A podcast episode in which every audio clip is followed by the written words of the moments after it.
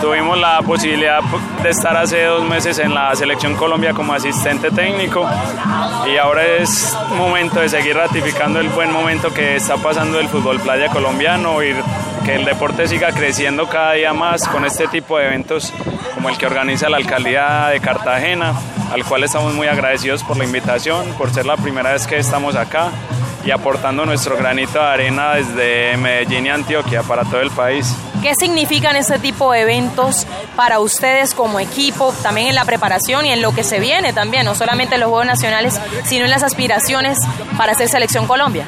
Eh, de verdad es algo muy importante porque hace tres meses no jugamos un torneo oficial acá en Colombia, el último fue en San José de Guaviare y lo que queremos ahora es más competencia y más rodaje. En un mes viajaremos a Estados Unidos, nuestro club, así que este es un buen reto para prepararnos antes de esta gran competición. ¿Y qué decir de Cartagena, el público en general, el ambiente que se vive en el Festival y Playa? Pues realmente me ha dejado una gran impresión. Hasta ahora de los torneos que he jugado a nivel nacional ha sido el de mejor ambiente, la organización ha sido excelente, el estadio y el escenario que han montado la alcaldía de Cartagena ha sido impecable, la arena ni qué decirlo.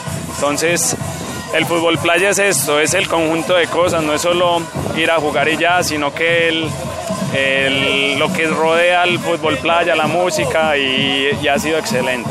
Listo, muchísimos éxitos entonces. Muchas gracias a ustedes.